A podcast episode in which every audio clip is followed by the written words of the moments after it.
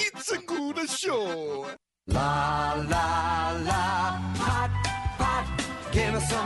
The 60s. What a decade! They had it all. And with it all came questions. These questions had to be answered, not by one person, but by a large group of people known as United Statesians.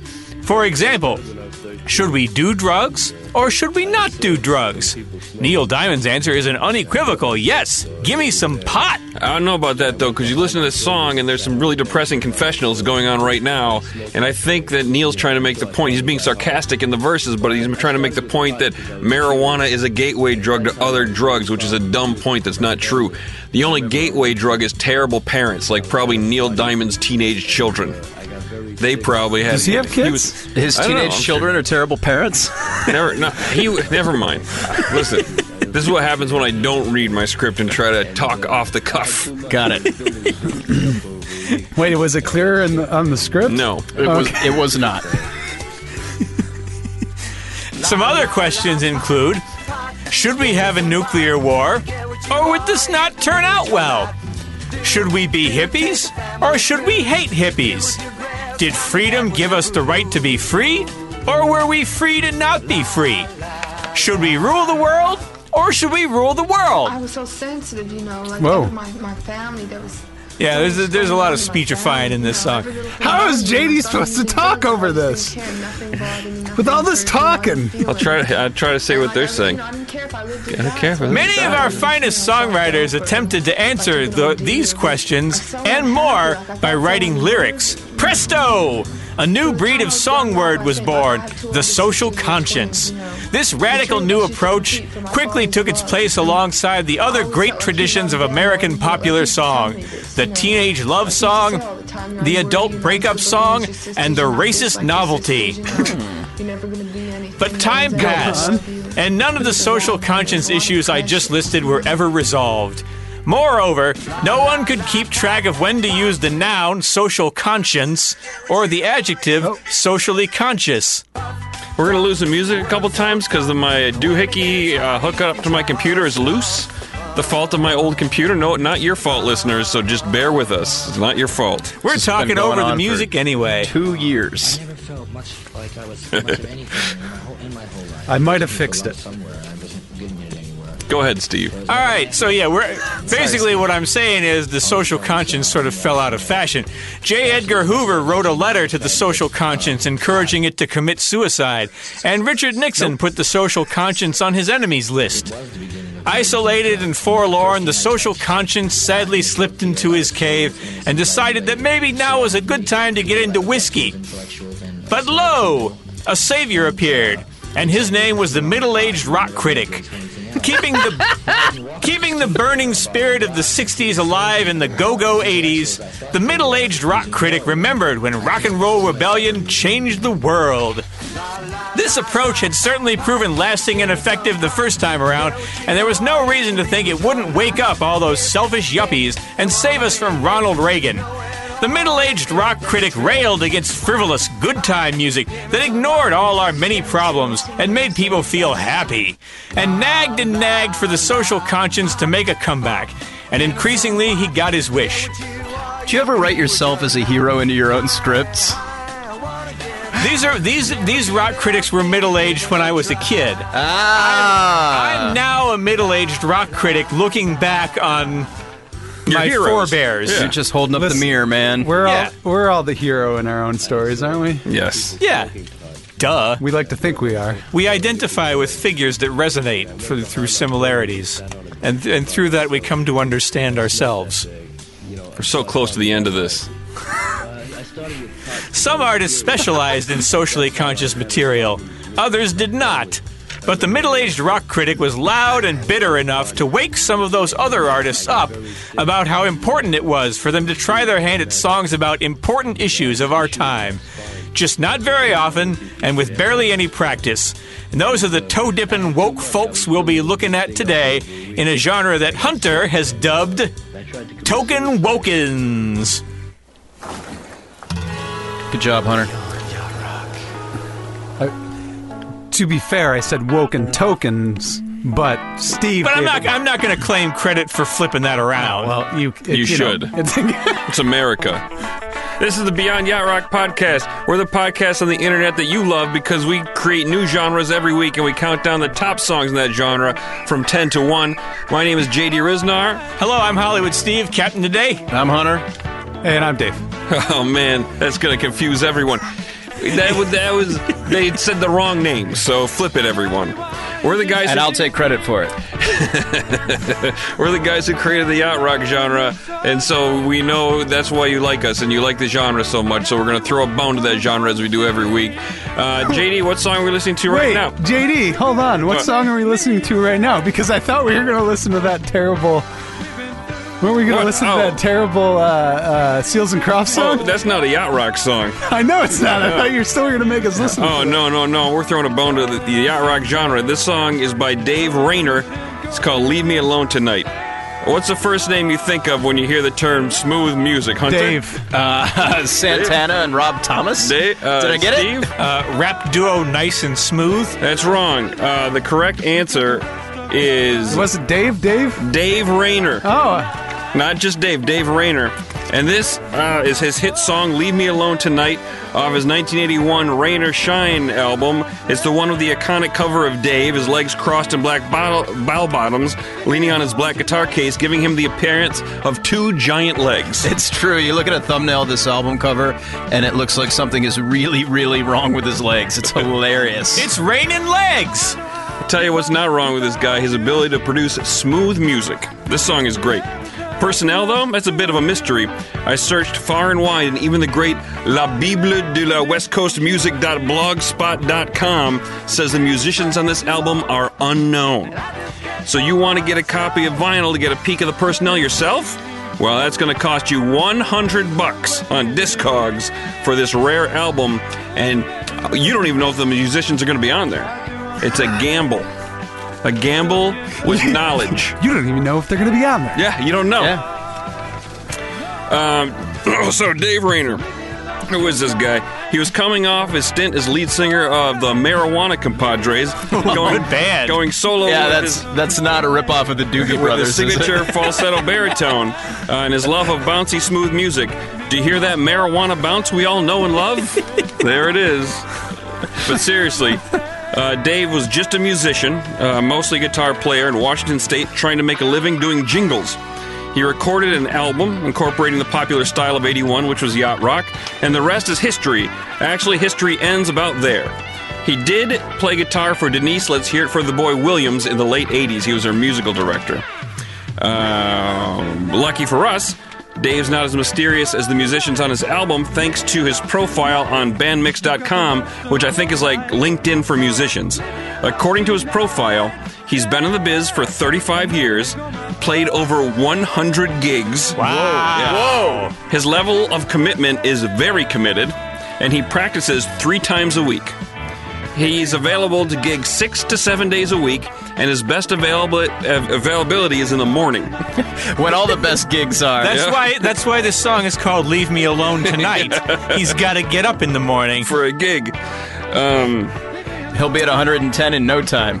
Under the equipment tab, Dave boasts, I have 30 to 30 guitars and 10 harmonicas. Whoa! I have any and all gear needed for most any situation. This is classic Dave uh, stuff right yeah. here, talking about how many instruments he has. I was Deniece. Let's hear it for the boys' guitar player slash singer slash music director between 1985 and 1994. I am also a Grammy Award winning solo writer. So I guess he can bring his Grammy along with all his guitars? Yeah, it's it's hard to carry that many guitars. Does he say what he won a Grammy for? Nope. singing and songwriting? Songwriting. One of his songs must have won a Grammy. Not one that he recorded, because this album is unknown. But Whoa. it's a good fucking song. Took us to Brazil for a second. You with that Brazilian disco whistle? Yeah. um, so Yeah. he, he also. oh, I gave someone one of those once. Uh, Mr. Rayner also lists his influences on the site, which are no surprise based on his independently achieved super yachty sound.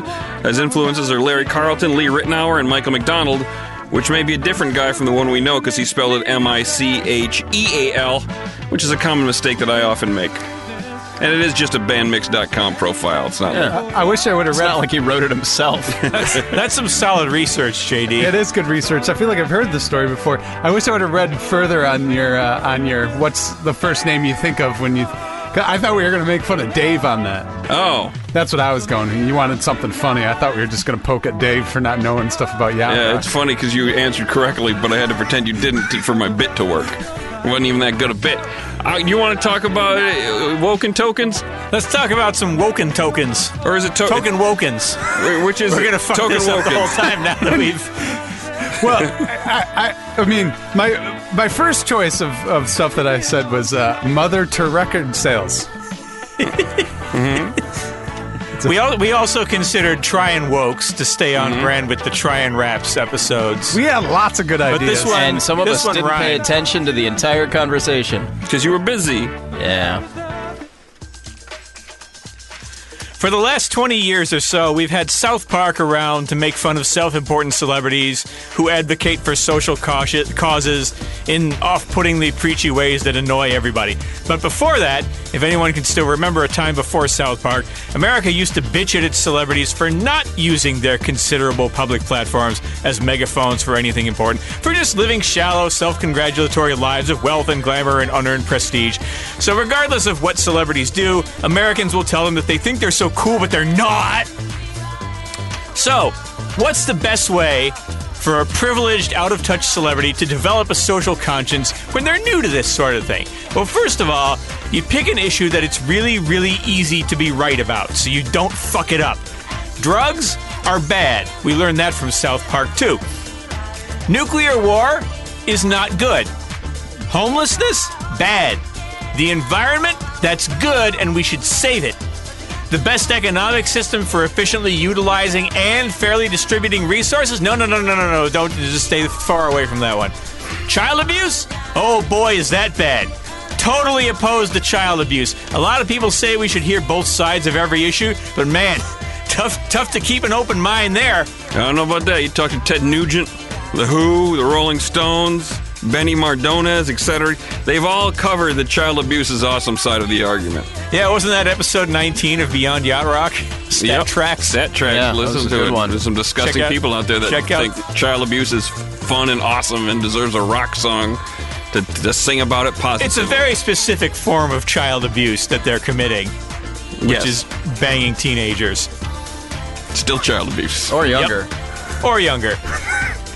But most people know what side of the issue they should take publicly, especially now that the culture has Mardones? changed. I thought he just wrote a song. Yeah, about his dog walker. He wrote a song about how much he wants to bang a 16 year old. Okay, Benny just- Mardones at 40 bangs a 16 year old. That's child abuse. He's not singing a token woken about that topic, that's Yeah, for sure. and, and at 40, he looked like he was about 80. Yeah. So that makes it even grosser. Well, he did a lot of cocaine. A lot of cocaine. A lot of cocaine. Pretty notorious for it. Anyway, now that you've got your moral clarity, unless you're Benny Mardones, you're basically going to be writing about one of two things a global problem that won't really be affected by individual action, or a sad personal situation that you yourself has have probably not experienced. So let's take this song. This was the debut hit for 90s house music diva Crystal Waters. Apparently, that's her real name. It's not like some clever play on words. It was a stage name. Well, it was a clever play on words, but by her parents. Yes, exactly. Yeah. It's not a stage name play on words. Uh, this is called Gypsy Woman, parentheses, She's Homeless. It's a debut, so it doesn't really. Like, the token woken is kind of a, a suddenly developed social conscience. I couldn't really count this as a sudden one because it was her first song, although you could make the case that it's a sudden social conscience for the entire genre of house music. And this is the part of the song everyone remembers where she just goes la da dee, la da da over and over and over and over again. This is Because- the part where we dance homelessness away. Exactly, yeah, because otherwise, without this, it's just depressing and hard to dance to. Uh, the record company ended up adding that She's Homeless subtitle because Crystal got upset that nobody was listening to the verses. And uh, she talked in an interview I found about writing the song about this homeless woman she saw every day who sang gospel songs for money. And she always had her hair and makeup done, and Crystal was always, Why don't you get a job instead of asking me for money? Taking my tax dollars. Until uh, the new, there was a newspaper article about that very same woman and how she'd lost her job in retail. And then Crystal realized that homelessness could happen to anyone, not just bad people who deserve bad things to happen to them. So that's the attitude we're dealing with in the singer who wasn't even rich or famous yet when she wrote her toe dip. Into, Yet. When she wrote her yet. I like that her solution is uh, to homelessness is la da dee la da da. Yes. la da da. What should we do? La da dee la da da la da dee. I think it's commentary about just saying la da dee la da da, just drive, just putting the homelessness out of your head. Yeah, that's true. Yeah, just dance it away. Supposedly, this is the song that the homeless woman is singing for money. Okay, Wow. it wasn't very good. I see why she's homeless. Yeah, exactly. Not like Crystal Waters, 90s house music diva, who Mansion released dweller. at least three albums. yeah. Hot stuff. I didn't really res- research that very well. I like this genre. I'm excited for this countdown. Well, I've set the stage for it, so you want to get into it? Sure do.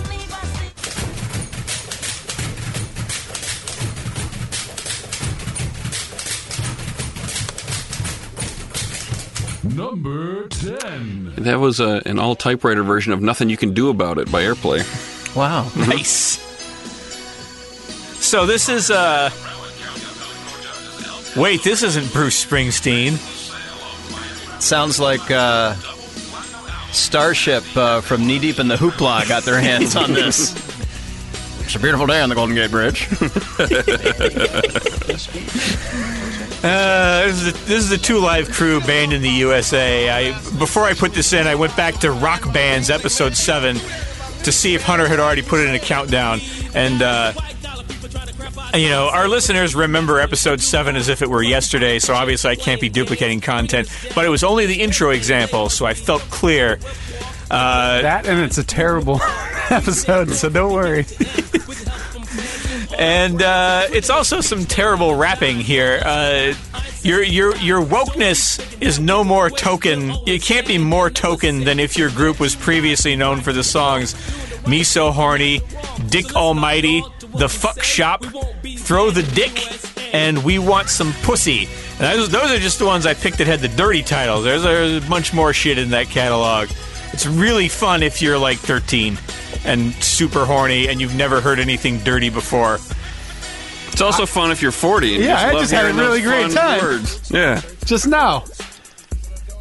I Dick Especially Almighty throw the honestly dick. kind of holds up. the fuck the fuck shop is really good too because it's about a store where you can go buy some fucks. Oh, great. It's Like in Yeah. Amsterdam. Yeah, where the exactly, ladies yeah. are in the window. yeah, exactly. Except in America. Fun fact about the fuck shop: it's the first time I ever heard "Ain't Talking About Love" by Van Halen. Oh. Uh, so, unlike most of the artists on this countdown, the Two Live Crew decided to dip their sh- their toes into the shallow end of the protest pool for the same reason that so many other Americans finally develop a sense of empathy. Something bad happened to them personally. Uh, their 1989 album, As Nasty as They Want to Be, was ruled obscene and illegal to sell by a Florida judge, and the group was arrested on obscenity charges during a live performance. They were acquitted, everything was overturned, but the whole episode established the blueprint for scoring political points by grandstanding about rappers, which was later employed by everyone from Bill Clinton to Dan Quayle to most recently the city of Philadelphia versus Meek Mill. He's been he's been uh, released from jail now. You'll be glad to know if you haven't kept up with that sort of thing. I feel like a lot of people get arrested for obscenity in Florida. Like Jim Morrison, Ted Bundy, Eminem. I think it's pretty low stakes. Yes, that was what Ted Bundy was arrested for in Florida was obscenity. Go, uh, what, what's the Florida State? Uh, Seminoles. yeah, go Seminoles.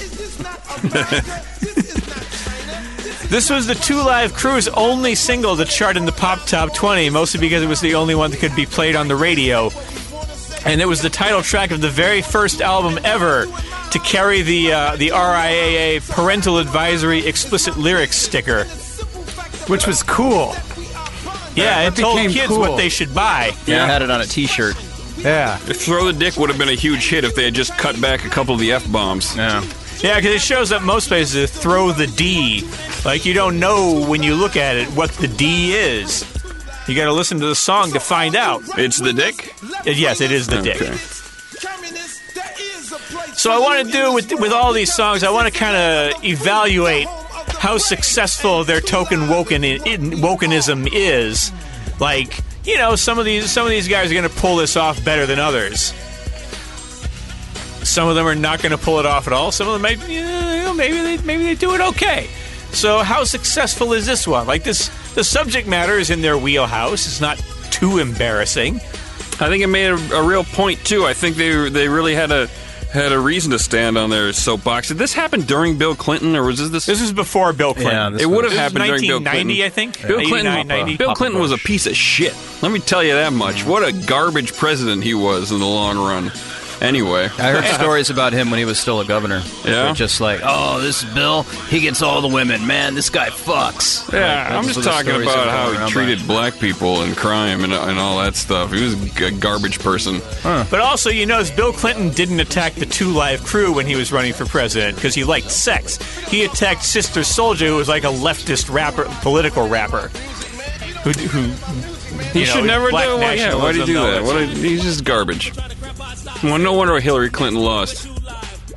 What black American is going to vote for that girl, that lady's hut, there, that that dude's wife? I totally get it. Anyway, There's, there's some. Uh, there's sorry, I have, arth- I, I have arthritis in my lower back. I've just found out. You said it was a small amount. it, was, it is a small amount, You but said that- it was nothing to worry about. Yeah, I know, but now it's it's making me grumpy. It's symbolically, it's a life transition too that you can't see. feel, you know, great about. You got to, you know, you got to be a little cranky now that you've got arthritis. Here's the biggest, the biggest problem with this song is that it's 1990 and the rapping is still kind of sub Run DMC level. So I, I, I always wonder, like, is that what ruined their career doing sex raps, or was it more that their songs just didn't seem all that naughty after they had Professor Henry Louis Gates Jr. testify in court on behalf of their artistic value? Like, did that just blow the whole, you know, forbidden appeal of it? I don't know. Yeah, they, they don't rap too good, do they? I think it was because they stopped the cocaine trade in, In Miami. Yeah, the party stopped.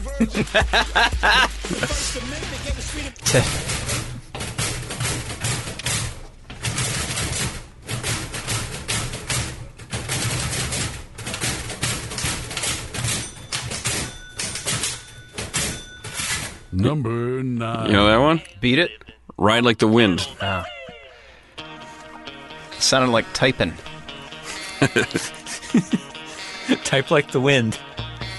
Uh, this is the B 52s with Channel Z. Fun fact about this song this was the first single off of Cosmic Thing, the album that also contained Love Shack and Rome. Love Shack, which is still ubiquitous 30 fucking years later. The only reason people don't like it is that they've heard it 900 times now. Love Shack was deemed less likely to sell records right off the bat by their record company than this song. Why? Probably because they were thinking of the B 52s as one of those weird college radio bands. And what do college kids want to hear nowadays? They want to hear overly poetic, socially conscious songs about the environment and how nuclear war is probably going to turn out badly. Ah, all right, this one might work. Fred's saying some stuff. He sounds aware that these issues exist. Sure, throw it out there. That's exactly what this was. It, the college radio started playing this right on the heels of uh, REM's Green. Oh, yeah, yeah. and everybody expected this to be the next uh, thoughtful think piece, like uh, that song "Stand." Uh, Fred just used the portmanteau Politicrits, uh, which I assume is a mashup of politician and hypocrite that never caught on because he only says it once and he spends a lot more time wondering where his umbrella is. He's, he'll say, Where's my umbrella? Is that in this song? Sever- yeah, oh, yeah. and then later on he sings it, Where's my umbrella? You listen for it later on. He must have been like, girls, get off your high horse. Let me do my umbrella line. I've been trying to get into every song. Uh, even so even though this was not love shack it actually was not unsuccessful for what they were trying to do like it, it didn't make the pop charts but it was number one for three weeks on the modern rock chart which was what they called alternative back then you know, it just kind of pales in comparison with the inescapable party juggernaut that came after it. I, you know, I'd argue that Love Shack is also a woken token because you think about it. Uh, get along! We're all not so different, are we? Everybody bring your jukebox money because the Love Shack is a microcosm of socialism, you know? I think it was just a big fuck shack in the woods. Yeah, probably that too. I thought it was a real estate scam. It's got a tin roof that rusted. What the fuck is he trying Yeah, to it's sell it quaint. here? It's quaint and it's, people have fun there. So I, I tried to figure out what the hell Channel Z was because it doesn't seem to have that much connection to all to all the issues that Fred is just here. See, that was worth it, right? yeah, yeah. I was wondering why your eyes were darting around, waiting, not knowing if you should talk. Uh, so Channel Z is apparently a radio station that the band made up that only plays static. And according to Wikipedia, the station's motto is "All static, all day, forever." See, is I I think it's a metaphor. It's just like commercial radio and how it never gives you the real information that you need, man. Mm-hmm. It's all just static in the end, right, man? Right? And then they came up with Love Shack came out, and then they were part of the static of boring radio that we hear today. I always thought this song was about the uh, Z channel. You ever heard of that? Oh It yeah, was there was like a documentary out like the TV station. Yeah, it was the, like the first paid uh, station for like artsy fartsy cinema. Yeah, there was a documentary about that that I never watched. It was in my Netflix queue for a long time. I had no idea this was a token woken token woken. That's what it is. This is yeah, this is uh you know, they, they they mostly did party stuff. Like, you know, they they're not like completely opposed to social issues, but you know, all the stuff they were known for before this was like Rock Lobster and, and Planet Claire. This is a fun sort of song. thing. They're showing that you can have fun while becoming uh, woke. So are we gonna are we gonna call this uh, a basically successful token woken? Like it's not it's not a hugely uncomfortable departure. It's your list. Well, he's interviewing us, so we're Oh, we're involved. no! I'm I, I'm offering you. I'm asking you a question. Is this artistically successful? Hmm. We know it fits the category. I'm asking, does it succeed on its own artistic merits? I, I don't think so because I think Hunter thought they were talking about HBO for art films, and I think they're just partying and having a fun time. Yeah, I think they're just banging. I don't even know what I'm supposed to be mad about. Well, you're supposed to be mad about space guns, laser bombs, oh, that sort of that sort of stuff. Okay. What about Yeah. Good umbrella? old Umbrellas, boys lack of umbrellas. lies. Not uh, being able to find your umbrella, that's very infuriating. Yeah. Only when it's raining. Yeah. Yeah, Yeah. It's not, if you don't have your umbrella, you're not going to be able to protect yourself from the nuclear bombs falling. That's why I keep one in my car. Yeah, you know, yeah, I think I, I don't think it's a good. I think they should have consolidated their message. Maybe just lost umbrellas, maybe just laser guns. Yeah. I'm lost. Laser guns are pretty cool though. They are. But why? So why was you a protest song against laser guns? I don't know. Yeah. Get it together, B-52s. That's what I say. Uh, they, this they did end up. This wasn't complete. This at the time it was a token woken, but on their next album, Good Stuff, they ended up doing a few more socially conscious songs too. I rewatched the Good Stuff video for the first time probably since I was about 15 today. Oof. Apparently, Good Stuff is a handful of foam. Yeah, Here it is. And he blows some foam. Good stuff, baby. they couldn't call it Cum Shack, I guess. I could have. All right, so here's my. Oh, sorry. Oh, I'm sorry, Steve. I have one last question. If you're trying to raise issues or raise awareness of social issues, does it help or hinder the cause to hear them name checked in Fred Schneider's voice? helps if they have a co- cohesive cause. The ma- Kids are hungry. Send them money for food. Ten dollars will get them a year's worth of wheat. You know, that's I would I would give money to that cause. I cause. think it sounds like a scam. Yeah, like that's that real estate scam. that's a there. But it's a memorable scam, right? that's awfully affordable wheat. You're gonna have to buy in bulk. That's a tragedy. it's awfully of, of world hunger. affordable wheat. Nah.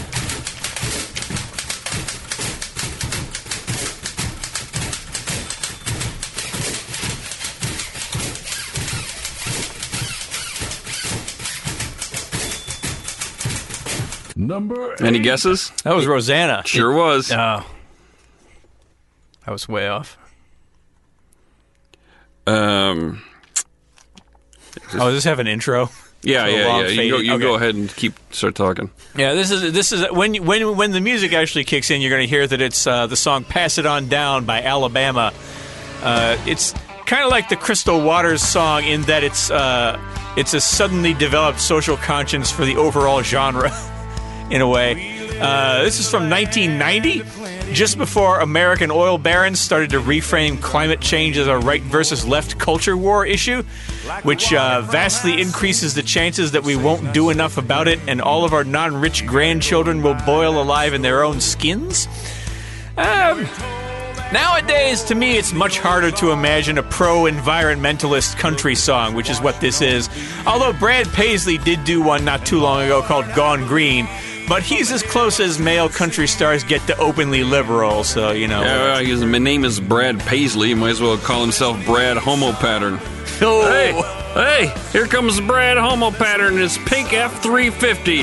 Dang jizz shitter gonna lecture us about why we all have cancer now. Yeah, fuck him, man.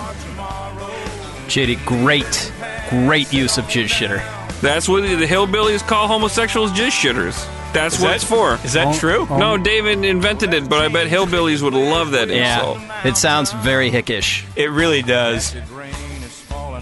So I, I have a story about uh, country and uh, uh, naturalism or environmentalism. So when I was a weird, nerdy kid growing up in Louisiana, I liked animals a lot, like a lot of kids do. For a while, my favorite magazine was Ranger Rick, which was put out by the World Wildlife Fund, aka the real WWF. Oh yeah, I'm a fucking raccoon. Oh yeah. I'm gonna body slam a rhino into environmentalism. I'm fucking Zelda Possum, bitch. wow, you know it well. Yeah, I remember. You see you how don't- excited he got? You Don't he said- remember Zelda Possum? No, I never read Ranger Rick. I just know what this I is a did, but I don't Missed remember out Zelda. lot. That was the only, that's the only other animal character name I remember because it was memorable. Uh, anyway, and finding trying to find other things I might like, uh, adults ended up. I somehow ended up with a subscription to a magazine called Louisiana Conservationist. it was this nature magazine that was put out by the State Department of Di- Wildlife and Fisheries. Uh, so it was slanted towards hunters and fishermen. And so here I am, like five or six, just wanting to look at pictures of animals. Check that out. Yeah, did you get that, that magazine? Uh, no, I'm gonna check that out. Yeah. Yeah, I just I like I wanted to read stories where animals are characters and can talk, and half the articles in that magazine have the clear subjects of "Hey, let's kill and eat these things." Uh, for sport and uh, also deliciousness. My dad subscribes to Bird Dog magazine. it's all about the kind of dog he has. It's not. It's not about the Everly Brothers song. Yeah, he's Nope. a bird dog.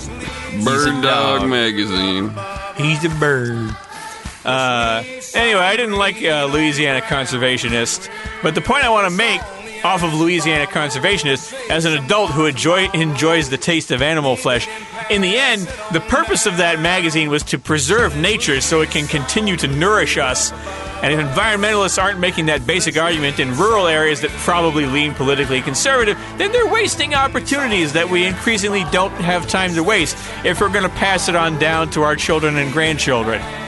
Yeah, these progressives that all the other Democrats saying are too far to the left, they're the ones that are going to go to the country and go, you know, that factory dumping waste isn't doing it because America. They're doing it to, they're, they're ruining your hunting grounds, guys. You can't fish no more. Yeah, it's There's a lot of memes about fishing out there that used to be coffee mug slogans, but now they're memes. Hmm. Kind of, I think coffee mugs might have been the original memes. Yeah, you, you got a good point there. Coffee Wow. mugs and bumper stickers. Yeah, I got someone I need to talk to this about. Uh, anyway, Alabama had 33 number one country singles. This only hit number three, though, and uh, it was number two in Canada because they also like the environment and uh, hunting and fishing and outdoorsmanship up there. Uh, this album went platinum. Uh, also, uh, Exxon and Shell knew about climate change in the 1980s and covered it up. I always liked Alabama. Yeah. Same person I need to talk to about those memes. You know, I listen to Alabama Yeah. sometimes. Yeah, I'm gonna. Uh, so that we're gonna. We're. Uh, that's part of how I want to evaluate this song and whether it's creatively successful or not. Now, this is probably not the Alabama that we'd throw on the stereo if Tony Zarrett was in town and That's we were all the guy. drunk at 1 a.m. Yeah. No, that's more uh, play me some mountain music. Uh, if you're going to play in Texas, you got to have a fiddle in the band. It's yeah. basically those two songs. Uh, there was uh, there was another really sad one about Daddy was a truck driving man or something. I don't know. I'll look it up. This is about the decline of unions. Yeah, and how he didn't make it a living wage. I, I got an issue right now. The What's way I'm that? sitting, my penis has gone completely asleep. This has never Really? happened to me before. Has this ever happened to you guys? No. It happened last week at your thing. Oh yeah. yeah. I'm feeling my. Pe- I can't. I'm touching the tip of my penis right now, and I cannot feel it at Stop all. touching yourself. It's incredible, and I gotta adjust. I gotta change the way I'm sitting so the the. Oh, I bet it'll tickle once Careful. the blood comes back. I'll keep you guys posted. Steve, Yeah. Okay, great. Let us uh, let us know when uh, the blood flows back into your dong. So, point in favor of this song, it advances the argument I just said people should be advancing so that our grandchildren don't boil alive in their own skins. But also, is this too preachy to listen to repeatedly? Like, it kind of just makes you feel bad. They even say, yeah, there's a line there, we should all feel a little bit guilty. That's not something Americans want to hear pretty much ever because it opens up too big a can of worms for most people to handle. So how do we how do we feel about the, the artistic success of, of Alabama's Pass It On Down, guys? Yeah, I guess it is a big guilt trip. It probably would have been better to be like, we gotta take some action. We gotta get out in the streets. Yeah, we gotta we gotta aim our rifles straight at the Yeah. heart of pollution. Yeah, take your pickups and What block you- the highway until they make fuel efficient cars. What do you think their audience thought of this song? It was a number three country hit, so it can't have been. I mean, it wasn't a number one country hit, and most of Alabama's songs hit number one.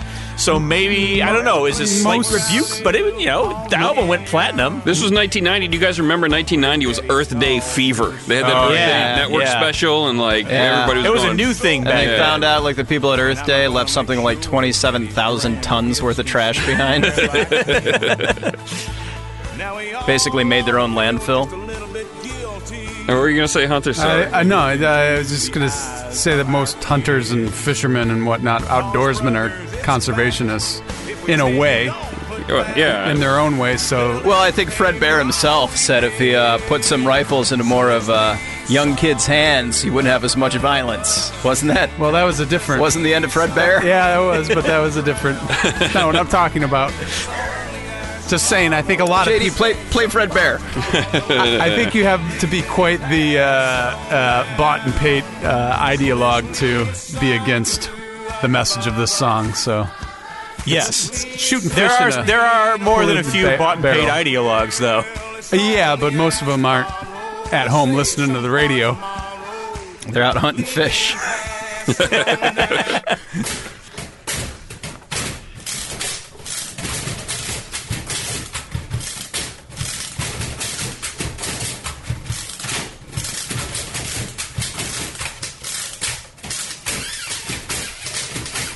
Number. Any guesses?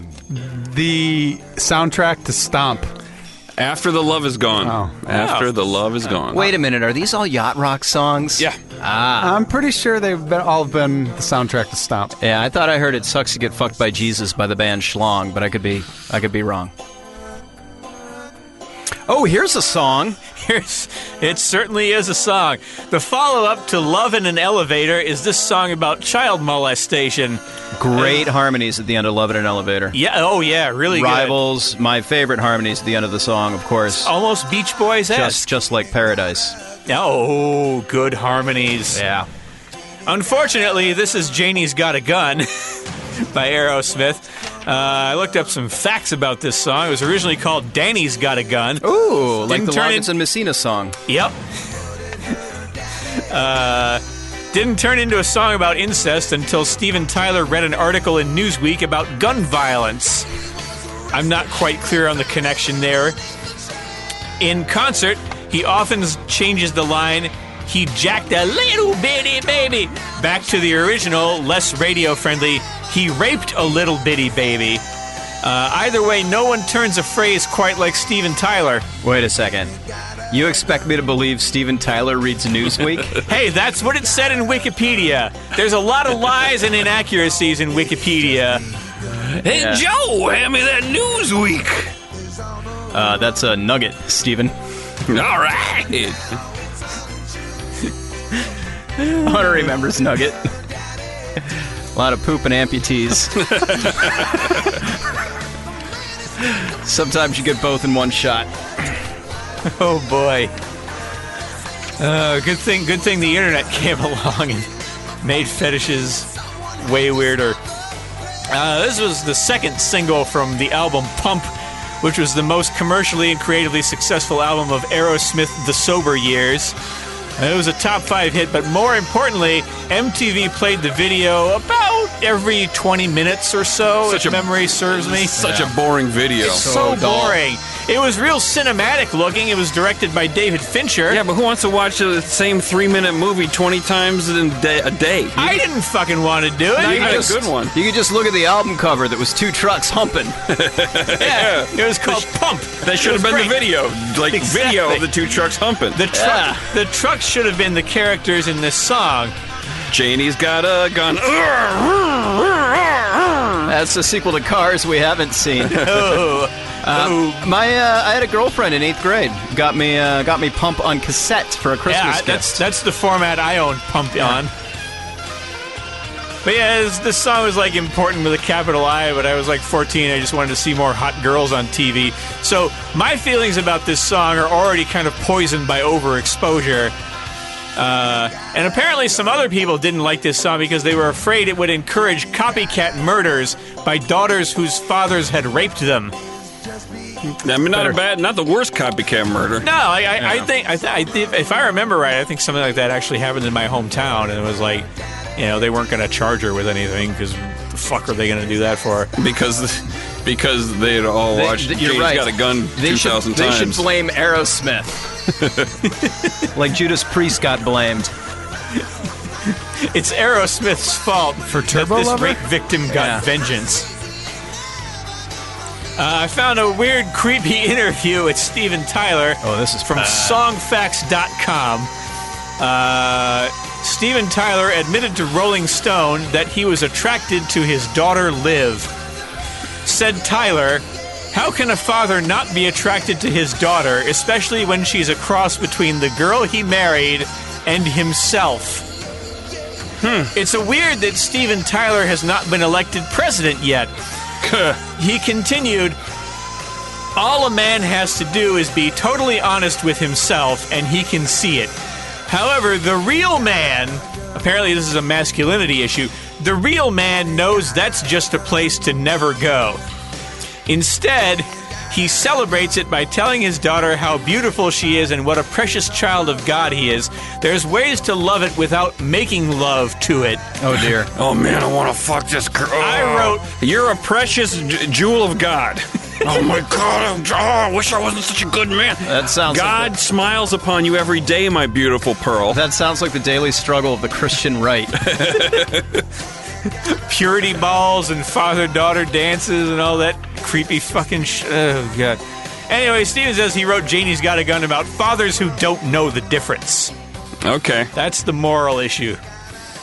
Thought it was about a girl with a gun, but okay. Get off your high horse, Steve. I know you know Steven Tyler fucked his fair share of fourteen-year-old girls Oh, in the yeah. seventies. Yeah, they just I have no weren't his proof of daughters. that. I have no proof of that. We're just making a, a hypothetical We're just here. saying that was the culture at the time, and a lot of people Yeah. wrote songs about it. See episode 19, Stat Tracks. Yeah. Yeah, So, Rick you know. James. Since uh, since I was fourteen, or since she was fourteen, she's been waiting. Super freak, man. It's Yeah, It's yeah. about banging a fourteen-year-old. Yeah, terrible, terrible, terrible people out there, guys. Yeah, All right, let's evaluate this song's aesthetic success. I don't like it. the point, the point in its favor is it won a Grammy. Mm. The other point, I, I, I have a hard time evaluating it because I, I don't I don't know if I dislike it because the tone is just awkward and something about it doesn't work, or if I just watched too much MTV and heard it like 400 times in three months. I mean, it's more. It's not. It's not really to stop child molestation. It's more about just a story. Pro story. gun. Yeah, it's a story. so- Yeah, it's a and story he's, song. he's really trying to be sultry and sexy when he sings it too. It's because this song is pro gun. Uh, it's pro gun. Protect yourself. Have Mm. a gun, just in case you Steven Tyler is your dad, and one Mm-hmm. once- day he once crosses that line. Yeah.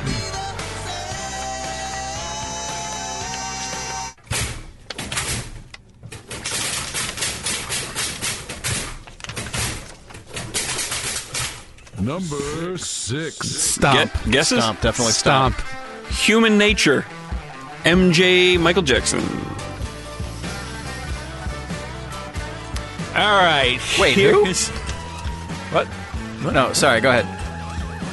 Uh, the National Guard massacre of student protesters at Kent State University was such a cataclysmic betrayal of the promise of America that it screamed out for commentary from America's sharpest thinking artists.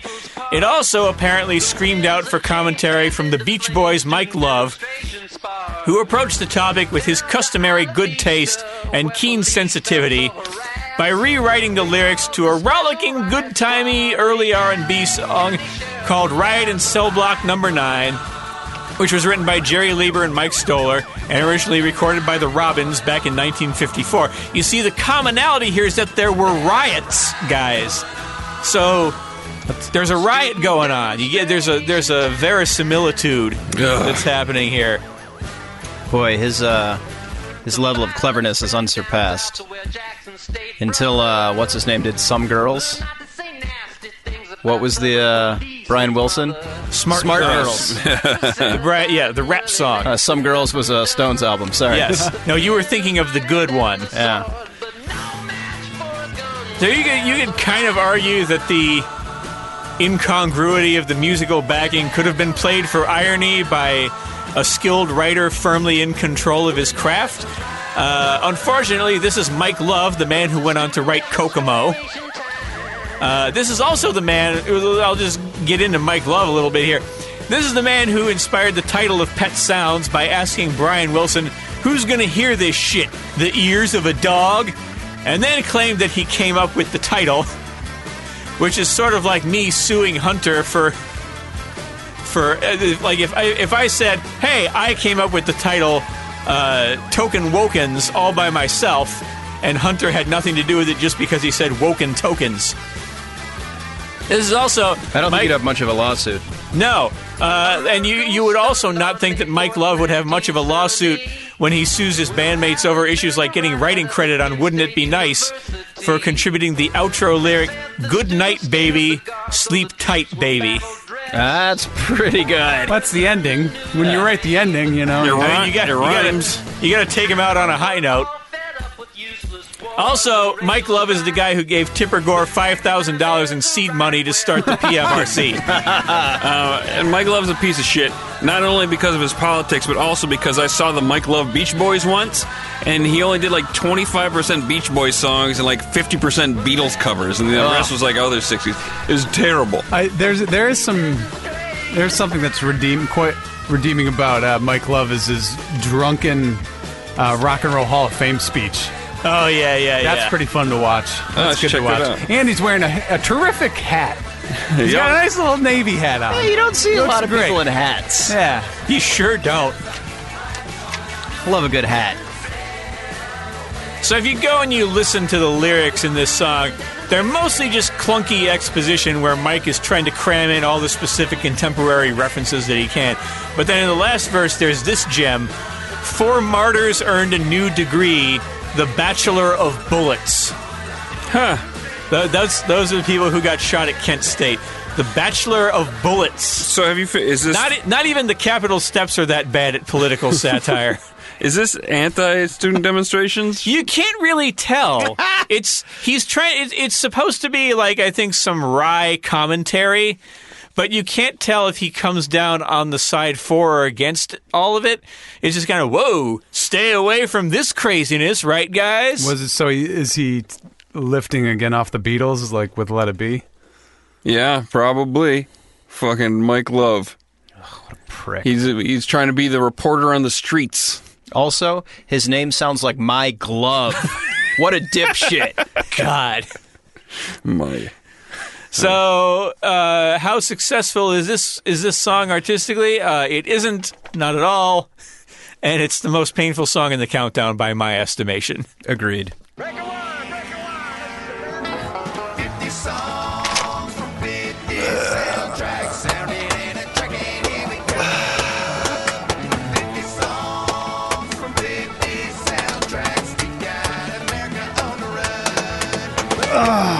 Okay, gotta stretch it out. here we go. So every decade, Sight and Sound magazine has a critics poll to declare the greatest movie of all time. For something like 50 years, Citizen Kane held the top spot. But in 2012, another movie was voted as the greatest of all time. And that movie, I assume, was 1991's Nothing But Trouble. Yeah. I didn't read it, I just assume. I also assume that an informal poll was taken to declare the greatest soundtrack so- song of all time, and it was this Bone Stripper by the Damn Yankees. This is uh, this is when they're on the roller coaster, right? I'll get to that.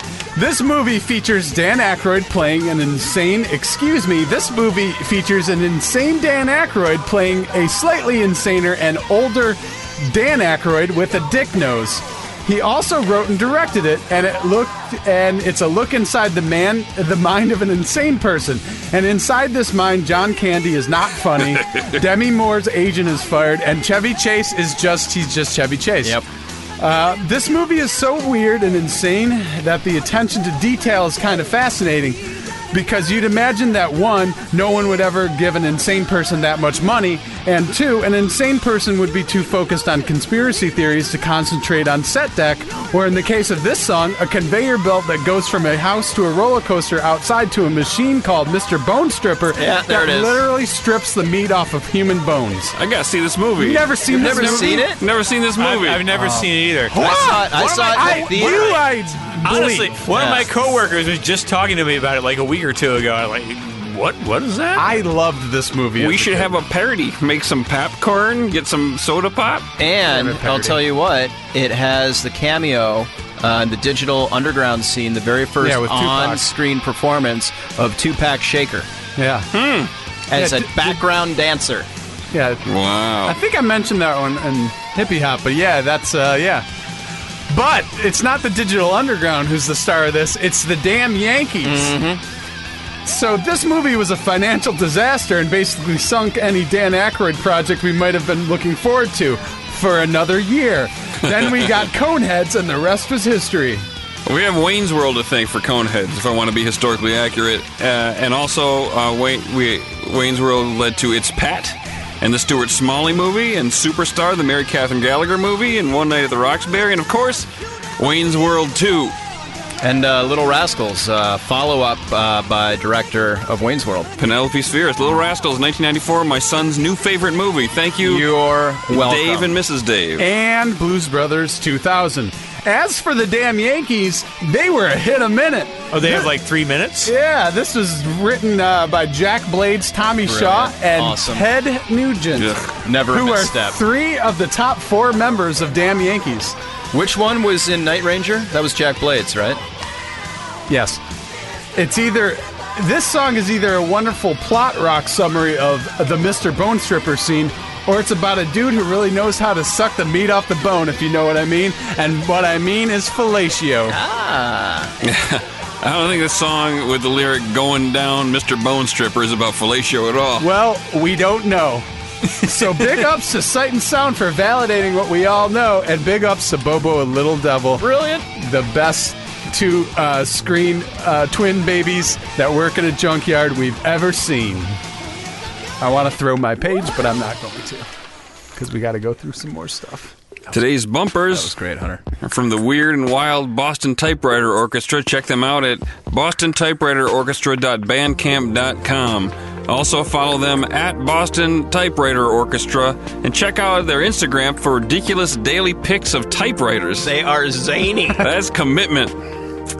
Uh, and they wrote to me and they said, rather than merely bashing away at creating a few short original uh, musical motifs we did the first time around, this time the premise was to recreate the main hooks or riffs from the songs that appeared in episode 50 of Beyond Yacht Rock, our favorite yacht. We did have a bit of trouble figuring out uh, our way with Jay Graydon's What Good Is Love, so we swapped in Ride Like the Wind. Otherwise, what you get are typewriter renditions of these yacht classics. As a band, we've had a heck of a year, garnering press from CNN and the BBC and appearing in the documentary California Typewriter. And now we've got a vinyl record of our own as well with a 10 inch that we kickstarted. Now it's taking up half of my living room. You must have a 20 inch living room. Uh, anything else to plug, guys? Uh, I I collected the final names for uh, nicknames Yeah? of our, our former patrons, but I didn't do it on this episode, and I did not do it on the last one. But I'll get to it. All right, guys, brace yourselves. Your nicknames are coming. It's Gonna change your lives.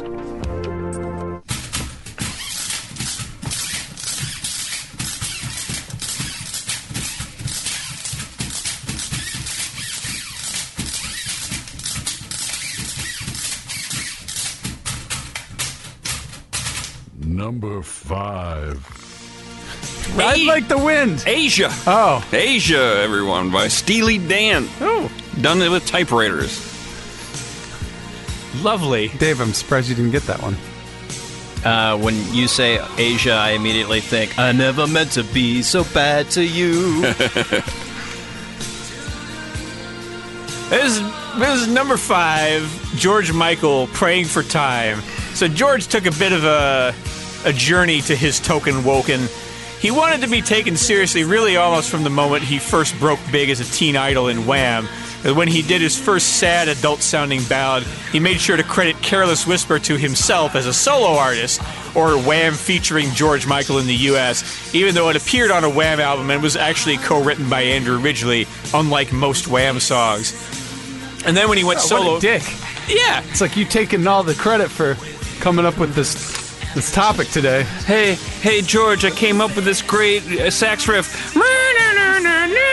Oh, that's great. Yeah, all that's right. great for my first solo hit. It's mine. You're really good looking, George. You can have it. I'm gonna go ride my bike around. Yeah, that's what he does. and not get verified on Twitter. Great guy though. Yeah. So then, when George went solo for real, his first move was to prove he was a legit blue eyed soul singer by holding his own on a duet with Aretha Franklin. And in case anybody wasn't sure he was an adult making music for other adults, he chose I Want Your Sex as the first single from Faith and like redid his whole image and whatnot. What adult says to another adult, "I want your sex"? That sounds like something. Somebody who doesn't understand straight sex. Uh, well, I mean, gay sex. yeah. Hey, baby, let's fuck. You know, hey, I want to. Let's make out for a little bit and see what happens. Hmm. I want your sex. Come on. What's the What's the kid in uh, BoJack Horseman who da- like uh, Mr. Adult Man? What's his? Oh, the. That's clearly two kids in a Yeah. trench coat. He might say, "I want your sex." See, none of that was enough for George to be taken seriously because, in addition to being a pop genius, he was also really, really good looking. Actually, you know, you know what? What? I want your sex is kind of a token woken about sexual awareness and safe sex about and, HIV. Yeah, and, little and bit. talking about sex and just being more open about sex. Maybe sex. he's saying, I want you being your sex, which is male. Maybe that was him saying he wanted to be with another man. That's not what I'm talking about, but maybe. Ah, you're Yeah. obsessed, Dave. He really is. Like with George Michael? Yeah, he was great.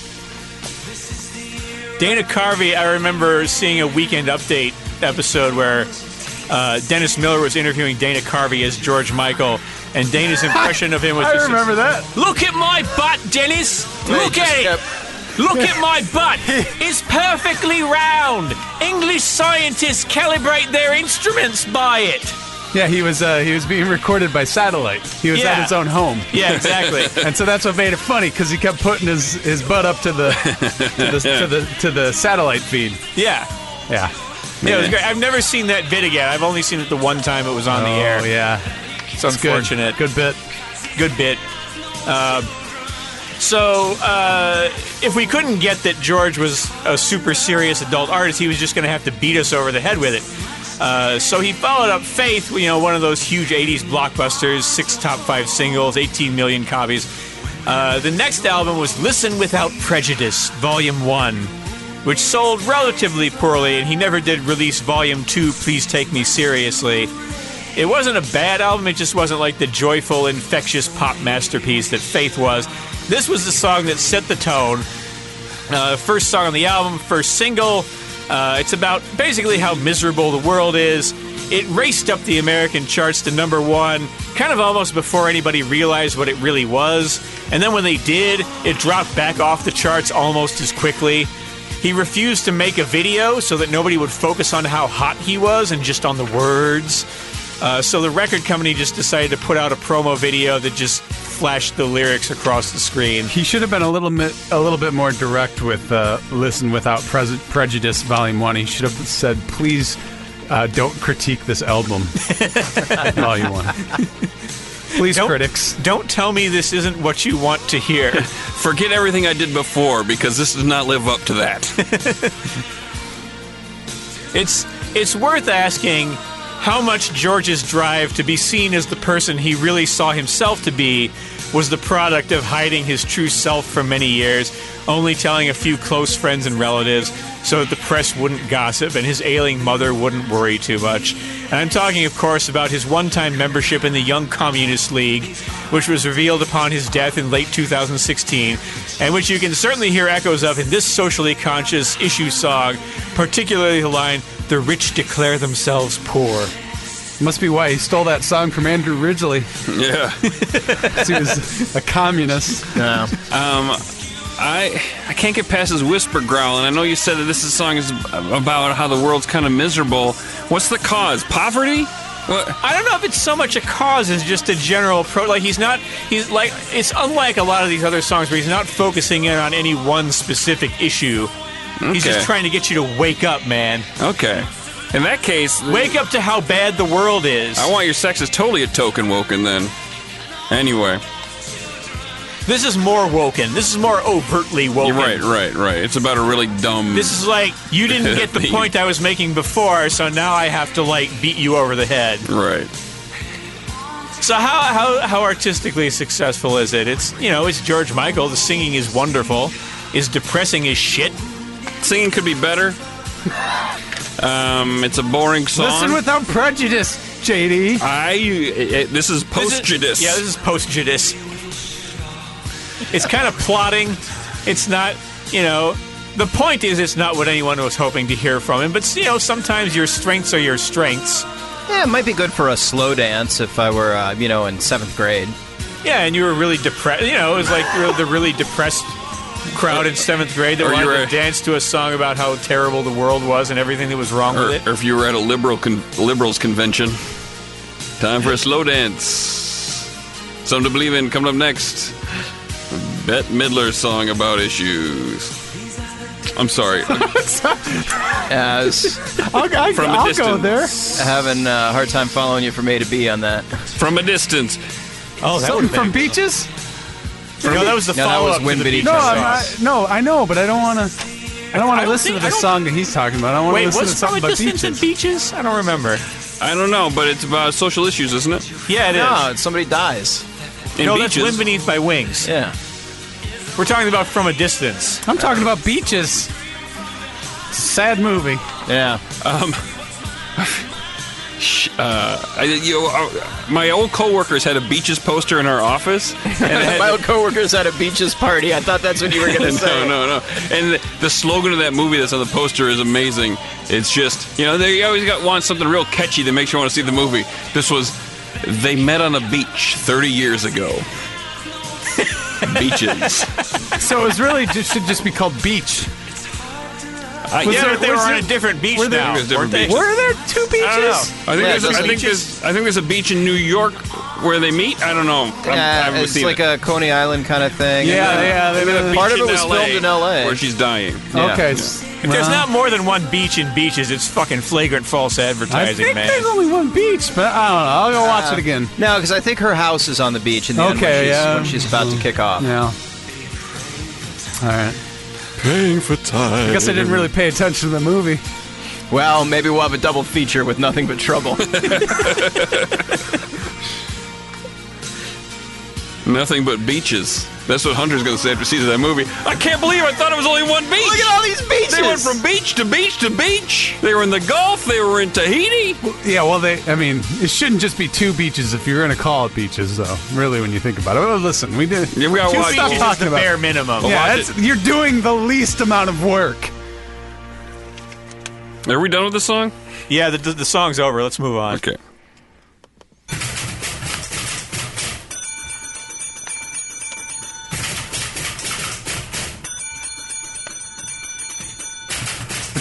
Breaking the law.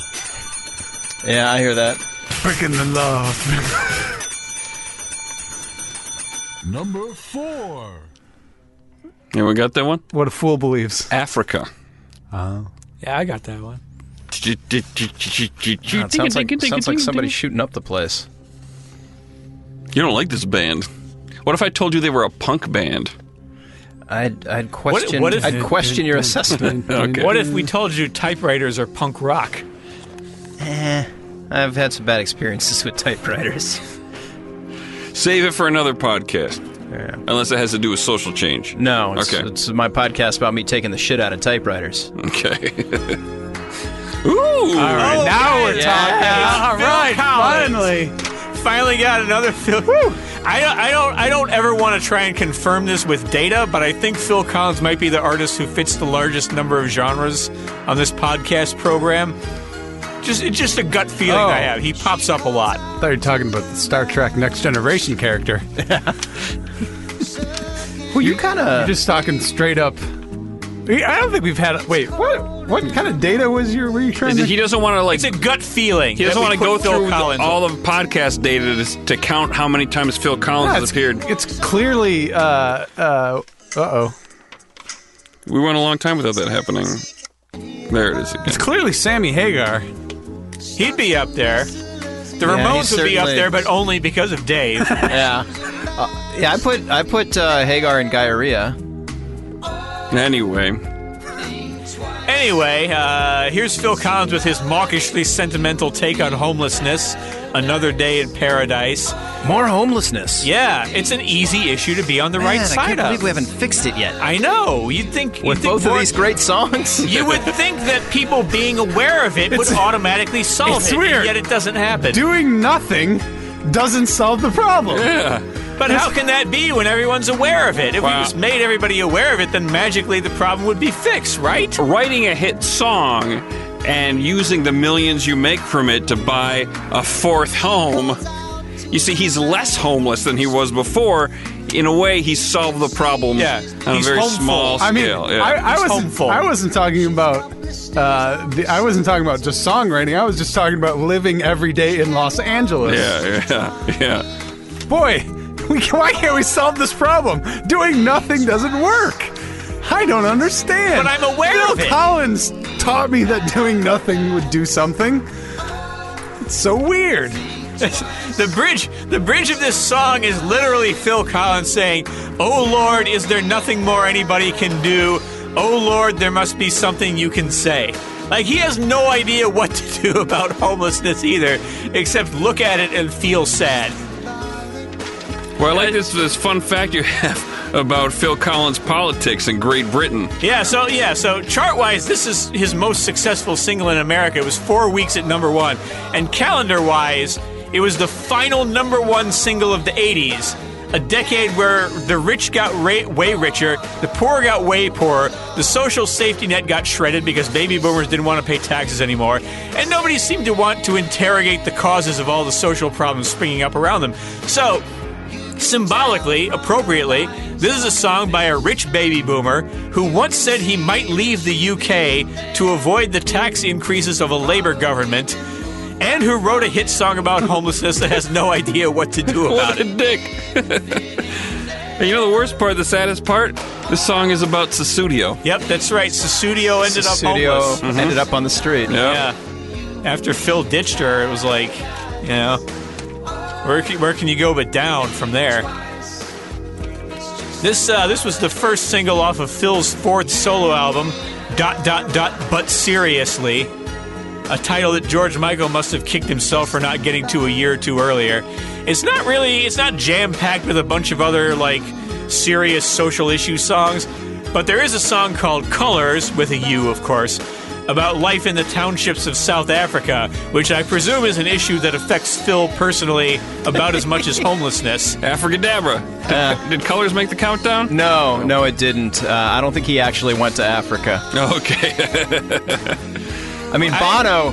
Bono was looking at poor people out of the back seat of an air-conditioned SUV. yeah, okay. But Phil at least was he was watching. there. It. Yeah, Phil was watching it on TV from uh, his Waterford mansion.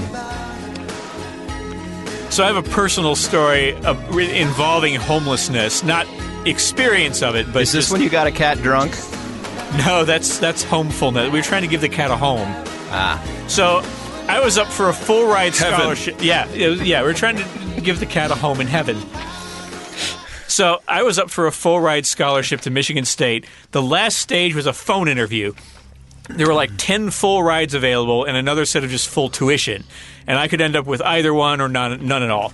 So, as part of this phone interview, I had to answer one of those bullshit, socially relevant beauty pageant type questions. And the one that they gave me was about homelessness. So, I'm 18, and they're basically saying, Hey, kid, if you're so smart, why don't you solve homelessness for us right now over the phone with zero prep time? And the first thing that pops into my head is just it's this George Carlin routine about how America will never actually help the homeless because there's no money to be made in that. And so I start blabbering about, you know, harnessing the power of the private sector. No specifics, just kind of trying to spin this George Carlin bit into this positive sounding horse shit just off the top of my head. And they gave me the full tuition scholarship. So I don't know whether to thank George Carlin for getting me that or curse him for losing me the full ride. I don't know which it is. Anyway, that's uh nobody nobody knows how to solve homelessness That's your own personal story about homelessness. involving homelessness. Got it.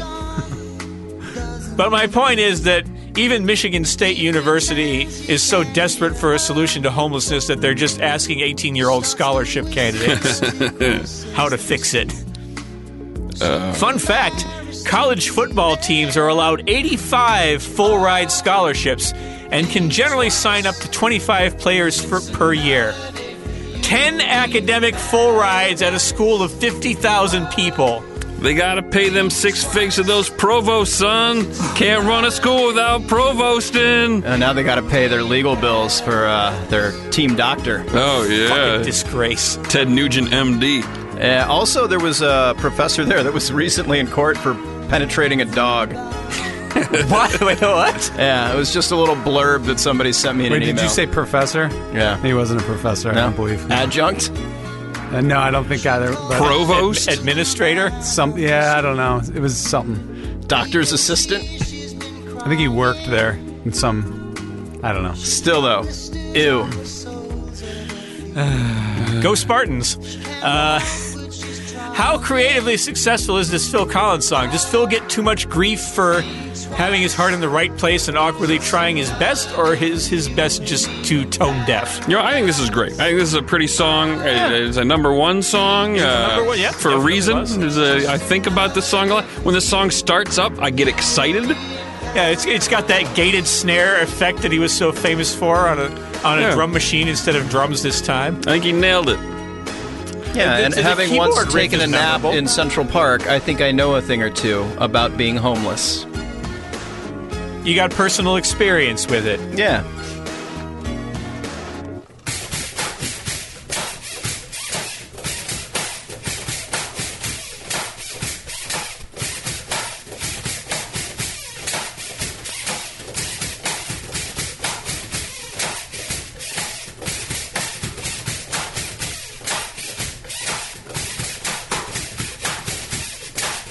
Is it stuck on a loop? Number three. Was that a Two Live Crew rap? He's so shy. By the Pointer Sisters, if those fingers were pointing onto a typewriter keyboard over and over again. Oh, okay. on a cold and gray I love this song. This this might I, I didn't do a real scientific survey, but this might be the original token woken Elvis Presley in the ghetto, of course. It's another kind of sentimental pity the poor folk kind of ballad. Uh, but apparently that wasn't how this song was perceived at the time. It was controversial enough to be sympathetic to poor black people in the first place that Elvis wasn't sure whether this would be a good idea for him to record at all. Uh, this was also uh, uh, this was like the first hit of his uh, his comeback in the late '60s. This song rejuvenated his career. Uh, after years of shitty movies, he had just done a comeback Christmas TV special where people remembered why they liked him, and he decided to take creative control of his career back from Colonel Tom Parker. And he went to Memphis to reconnect with his roots and to work with producer Chips Moman. And those Memphis sessions are universally regarded as some of the best music of his career. This was the first single from those. Uh, it hit number three. It kick-started the Vegas phase of his career. He did some residencies in Vegas to kind of reestablish himself as a live performer. And I think that's why this has always felt a little weird to me. It's just hard to associate this with a glitzy, showbizy Vegas review kind of repertoire if it's a sincerely felt statement, you know? Man, I don't even like Elvis music very much, but man, would I love to go back in time and see those Vegas shows. Yeah, Oh, this yeah. little Kentucky rain. Oh, yeah. Man. Suspicious Minds. Yeah. Oh, Viva Las Vegas! Oh, I bet that had the crowd on their feet when they were in Las Vegas. They I've would come, have they would have loved that shit. Yeah, they would have loved that in Las Vegas. I've come to Ve- Las Vegas on a vacation, and here's my favorite singer, the most famous guy in the world, singing about Las Vegas. I'm losing my shit. It's like when Kiss does Detroit Rock City and in Detroit. Kalamazoo. oh yeah, close I enough. saw them do it in Dearborn. or Pontiac, I guess. It I was. saw them at Tiger Stadium do that song. Did we go to the same farewell tour show with Nugent and Skid Row? No. Oh. Eh, well, It was a fuck you. personal concert. Hunter was at a personal concert that Kiss threw for him. Wow. Yeah. It was their comeback Tiger Stadium? show. Yeah. Man, they'll do anything for money. Mine was their first farewell tour. It was when they put their makeup on and they had the original band. Yeah, that's when I saw him. Ah, yeah. Except I was in Pontiac. Ah, yeah. I like this song because it tells a story. It definitely tells a story. It's it's it's a little bit like uh, Pina Colada song? there's a very similar story in The Message by Grandmaster Flash and the Furious Five. Is that the You one know? where they're trying to get you to do blow? No, that's White Lines Don't Do It. Ah. I'm trying to not get you to do blow. Well. hence the parentheses. And that's Yeah, somebody added that. it's like a whole song about how all People were missing the money point like they did with She's Homeless. money and drugs, and then everyone's like, "So don't do it." Wait, what? Feel real good all night long. Party and fucking a bunch of girls with my schlong. Don't So do don't it. do it. Uh, I- the the string section on this really makes it kind of gloppy. Uh, but Elvis, I think, he gets more of a pass than Phil Collins for being sentimental because he didn't write the song. This was written by Mac Davis, who also wrote one of the follow up hits, "Don't Cry Daddy," which is just fucking awful. Uh, and he also wrote the legendarily sappy "Watching Scotty Grow" for Bobby Goldsboro, a song about watching your, your son grow up before your very eyes. Oh, thank God. I don't know. I I don't know. I don't know if I'm I don't know if I'm being too hard on the aesthetic sensibilities of sentimental pity songs, because you know if you think back through American history, Uncle Tom's Cabin, the book, not the Warrant song. Oh, damn! the book, Uncle Tom's Cabin. I had so The much to say. The Warrant song was pretty good. It's a good story song that has nothing to do Got with a slavery. secret. Down in Uncle Tom's cabin. Yeah. Got a secret that I You just know who can't put the bodies in the wishing in the wishing well. well. Sure, Terence Trent D'Arby. Yeah. Yeah, it was Terence Trent D'Arby who put the bodies in the wishing well. Kiss and tell. This uh, Necrophilia. This was one of my first favorite songs. Uh, my mom had a car that had an eight-track player in it, and I had three eight tracks. It was The Village People, Mac Davis, and Elvis. And this is the song I really Wow, like. so you got Elvis and Mac Davis on Yeah. separate eight Could I, tracks. could I have those? No, Oh. those are mine, Hunter. I have an eight track. And also, they were uh, they were stolen along with my mom's car from the Brown Derby in Akron, Ohio. Oh, they had a brown derby there? I thought those were only in L.A. No, they they were all over the place. You can name any restaurant you want at the Brown Derby anywhere in the country. Oh, good point. Anyway, back to my point about Uncle Tom's Cabin, the book. Damn! It was also a piece of, of trash, creatively speaking, but it also helped swing most of the North to the, the side of abolishing slavery. So it's not that sentimentality can't have a galvanizing effect on people, it's just that none of these songs have solved any of these issues. Yet. Uh, the Warrant Uncle Tom Cabin swung most of America's youth to grunge. That's very true. All right, so Dave, you're on board with this song very much. Absolutely. This Do- is okay, a great fucking song. Is is Elvis a great enough singer to pull off this material in spite of its flaws? Because it sounds almost operatic when he does. There's a grandeur, there's a majesty to this. I'll King's never what, been better. You listen to this, and then you listen to Mac Davis's version of this song. You're going to come out an Elvis fan. Oh yeah, I mean honestly, if you listen to almost any original version of any song other than Little Richard, you're going to come away an Elvis fan. because you hear what he does with it. Oh shit!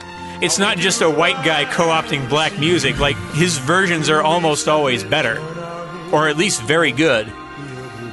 That's what I think. What do you think? I think this is lovely. I don't really do a lot of Elvis comparative listening myself. Um, I'm more of a What? I'm more of a listening to uh, yacht rock all the time kind of guy. Yeah, I noticed. So, if uh, Elvis had lived, he definitely would have done a yacht rock album. yes, just, just a couple Like years around, away. probably around 1981. at least one song that maybe was in the 50s on the Yachtski scale. But Yeah. We So- would have, we would have definitely gotten him on the boat. So weird to suddenly talk about yacht rock in the middle of these other shows. Anyway, okay.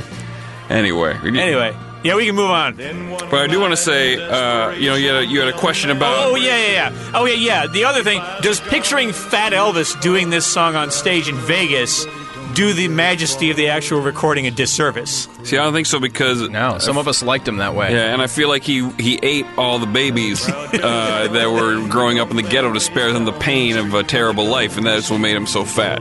I, maybe that's why he related to the protagonist of this song because she also doesn't need another little hungry mouth to feed. He also doesn't, but for a very different reason. Yeah, he. He has to eat all the food. yeah, she. They don't want Elvis to come to their house and eat their babies. They Yeah. don't need that hungry mouth to feed. No. Yeah. Okay, I get it. Ravenous. Code cracked.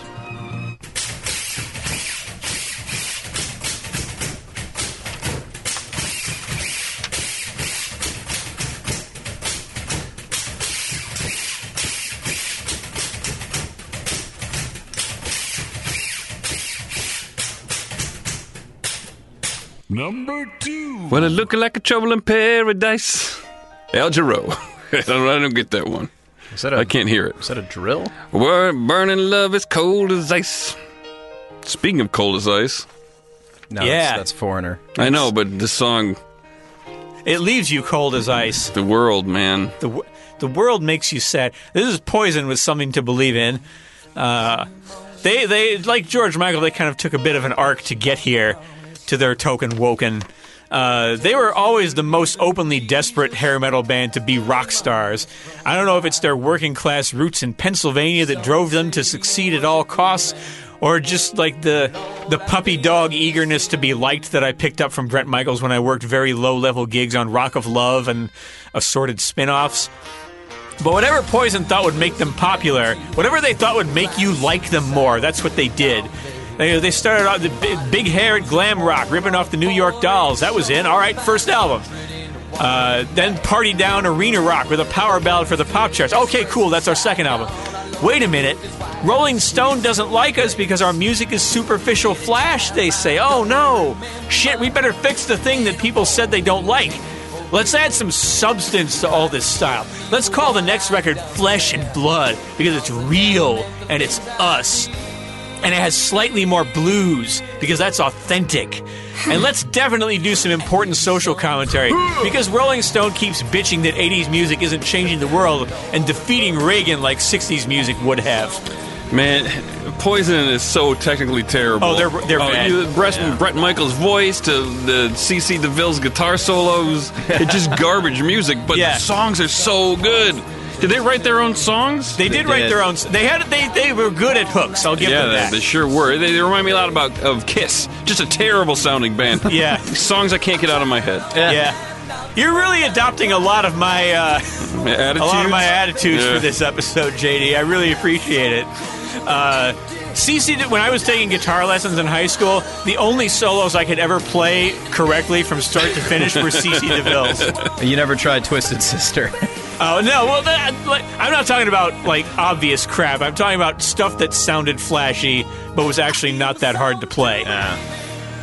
Oh, that and the, the guitar playing, that was another trend or flaw they tried to fix later on because people criticized them for it. After CC's coke problem got too bad, they replaced him with Richie, Richie Kotzen, who's one of those Shrapnel Records guitar shredders. And when he didn't work out, they used they, they hired Blues Saraceno, whose three solo albums were released by Guitar for the Practicing Musician magazine. Not exactly a lightweight. Nope. Oh, here he is nailing it, taking it Oh, home. there's Cece taking it home.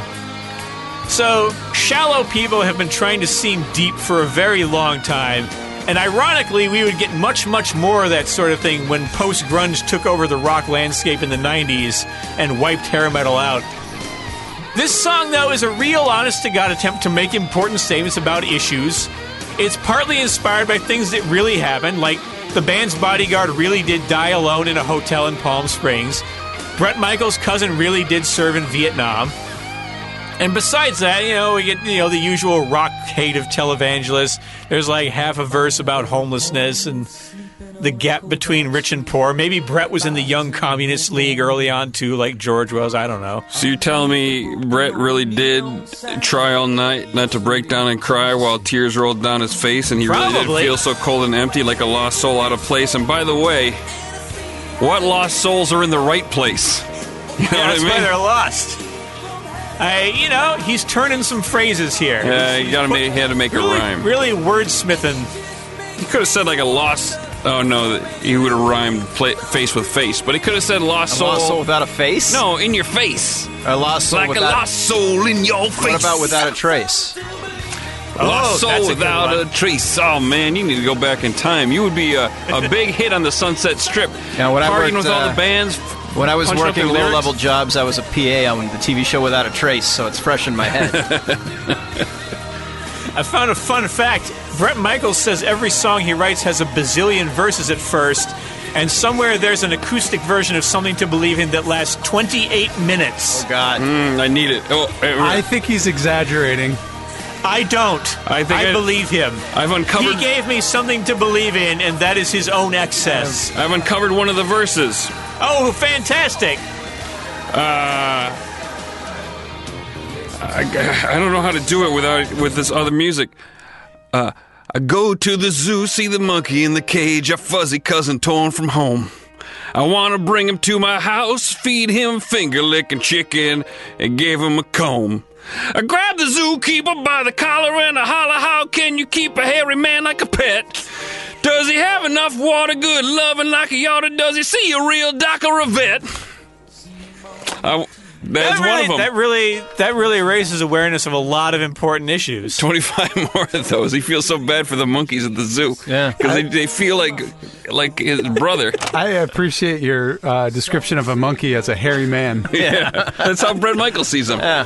That's not mine. This is Bret Michaels' actual And he verse. wants to know if that monkey's getting enough loving. You know why? Because whenever you go to the zoo, the monkeys are whacking off. I Bret They can definitely empath- empathize with monkeys. Yeah. I went to the Lansing Zoo when I was in college, and they were trying to do a news report in front of the monkeys, and they couldn't because the monkeys kept whacking off. so like, we can't um, film this. These monkeys are whacking off. Monkeys, they're just like you and me. I have a memory of this song.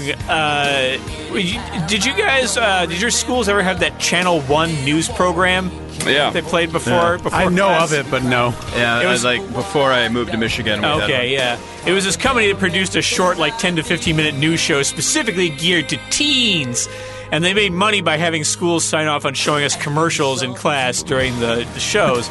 and this is the place where both Anderson So awesome. Cooper and Lisa Ling started their now legit Get rid of your journalism zits, bitch. Uh, also, Maria Menounos started there, and Fox News' Brian Kilmeade. But uh, Rawley Valverde, no such luck. No, I, I remember Rawley Valverde getting like one guest appearance on a lower tier TGIF show once. That was it for him. Craig Jackson hosted a VH1 reality show. Craig Jackson was on channel. Yeah, he Oh, sure man. was. He was their token black guy. Rawley Oh, Valverde okay. was their token Latino. Yeah. Lisa Ling was their token Asian. And then they let Anderson Cooper, pre gray hair, Yep, yep, yep. do uh, live live uh, reports from Mogadishu. Yeah, I, re- I remember him being in Burma back when it was still called Burma and just running around a field looking worried. Like, Did you hear that? Did you hear that? And Live they pan from around and see nothing. And he Yeah. was in, in real danger in Burma, apparently. That was great. It was great. It, was, was good great. news. It was, really Yeah. was good news. So anyway, when, Chan- when when this song came out, Channel One had a special report about Poison releasing a new song and how important it was that it was about important issues instead of just being another fun song for people to party to. Uh, nobody in my class seemed to think the new serious Poison single was worth a news segment, even on a show that already had commercials. So This song does a good job. it does a good job of raising awareness of issues and that they are sad. It helps you. it helps you realize that uh, handsome rock stars have to try really, really hard to feel. They really do, especially after all the cocaine they've had. Yeah. Like it dulls you, it dulls your emotions after a while. Uh, Are we going to call this a creative success? Yes. We are. yeah. Yeah. Okay, because it's a lot more personal than a lot of these other songs. And, Uh, and Dave just had his fist up singing along to it. All right. Okay. All He had a letter, it'd be going. we'll Yeah. put this one over then.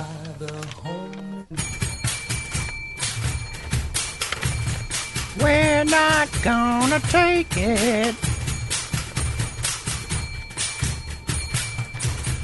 Living after midnight.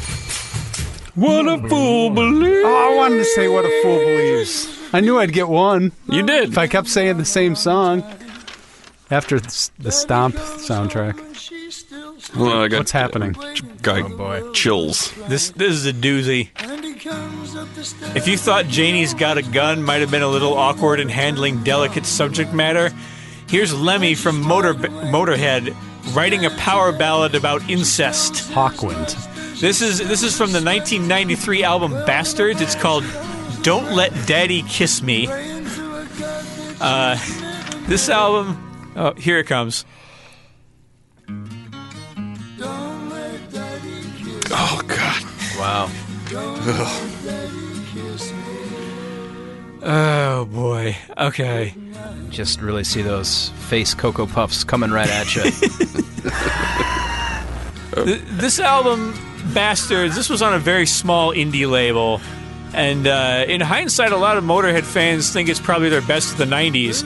It's mostly a solid revitalization after the uh, attempted commercial sellout of March or Die lost them their major label deal.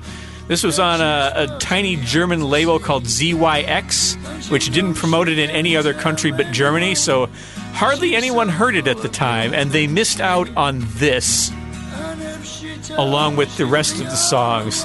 I mean, the rest of the album is basically just good Motorhead. It's loud and it's rough and it kicks ass. And it was their first album with ex King Diamond drummer Mikkey Dee. oh, he's good. Yeah, he's great. But then there's this smack in the middle. It's. Oh boy.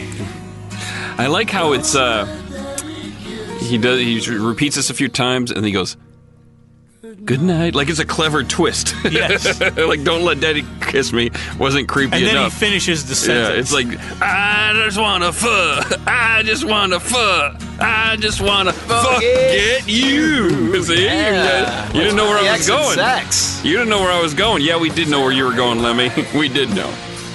Here's where the electric guitars kick in for the climax. This the the lyrics they're presented with a bluntness that is rare for such sensitive subject matter. There's one line in a later verse, uh, good sample. For his seed is sown where it should not be. Yeah. But there's there is zero doubt that Lemmy is very much against incest. And apparently he was very proud of this song. He felt that it should be sung by a woman. So he offered it to both Lita Ford and Joan Jett, both of whom turned it down. Or as Lemmy told it, they tell him, We have to do this. Lemmy, I've got to do this song. And then their managers would call him up later and be like, No, on Hey, their behalf. I love this song. I want to record it. Who wrote this? Lemmy? Uh, no. No, it's more like he's pitching it to them know, face to know, face. I know. I, I was uh, I was describing a different kind of situation where they liked the song. Once they learned Lemmy wrote it, it took a whole new context. Yeah, I I- watched a I feel- documentary on Lemmy where he bragged about swapping partners with his son. Yeah. Yeah. He doesn't say anything about letting other people's daddies kiss them, as long as it's not their own. This was actually the only song released as a single from this album. It was released as a sing- a CD single with two B-sides. Lemmy had a lot of faith in this song, and that's why he ended up recording it himself three years after he'd written it. Whenever, Really, uh, really gave it time to steep. yeah, you know, he was trying to give it give it away to the the proper lady vocalist. Uh, whenever my cousin comes to visit at Christmas, he'll request Oh, this no. one off Oh. my iPod so that we can marvel at its peculiar conception of taste afresh. So yeah, this song this song is a bit of a holiday tradition in my family. Oh, one of Steve, one of the lesser your words. traditions. Watch your watch your syntax. It's you yelled at me once because I called out your syntax and it, came across tasteless. But I was just calling out what you were saying, which is uh, this song is a holiday tradition in my family. the song, not what it's describing.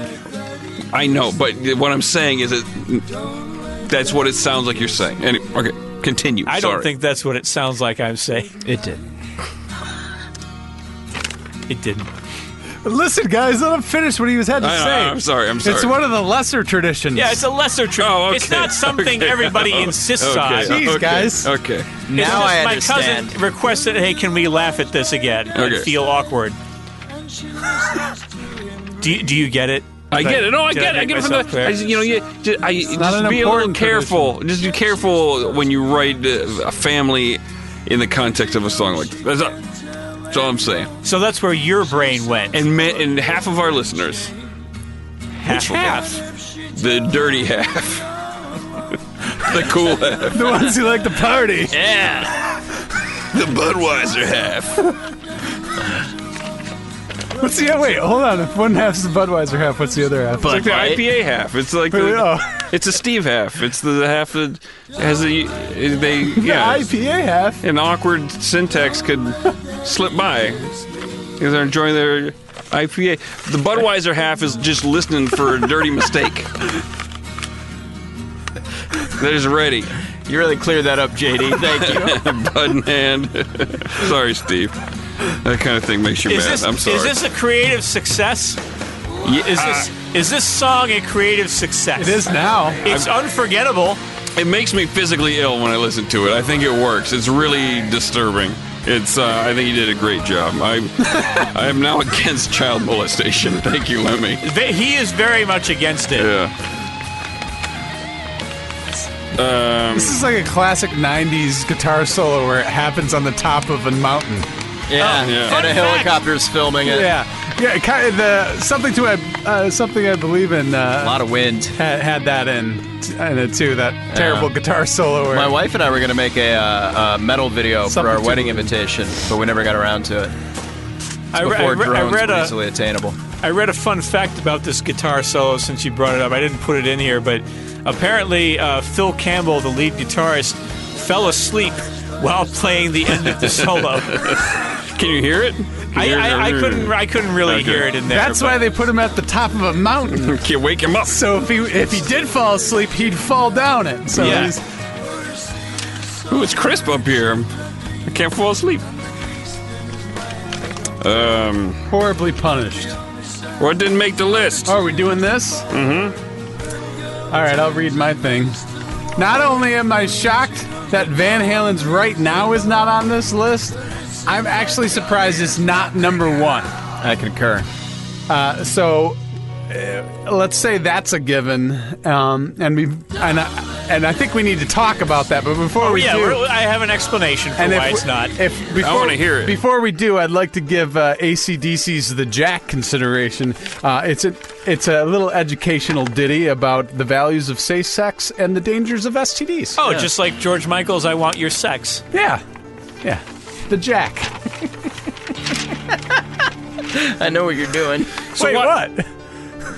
What do you mean? What am I doing? Why isn't this song on the what list? you've. Uh, this is so good. All right, so it originally it was on the list, and then I was looking at a few songs that I like were kind of borderline that maybe oh should I listen to this again just make sure it doesn't fit, and what would I take off if I if I wanted to put it on, and I reread the lyrics to Right Now, independently of the, The video. video. Yeah.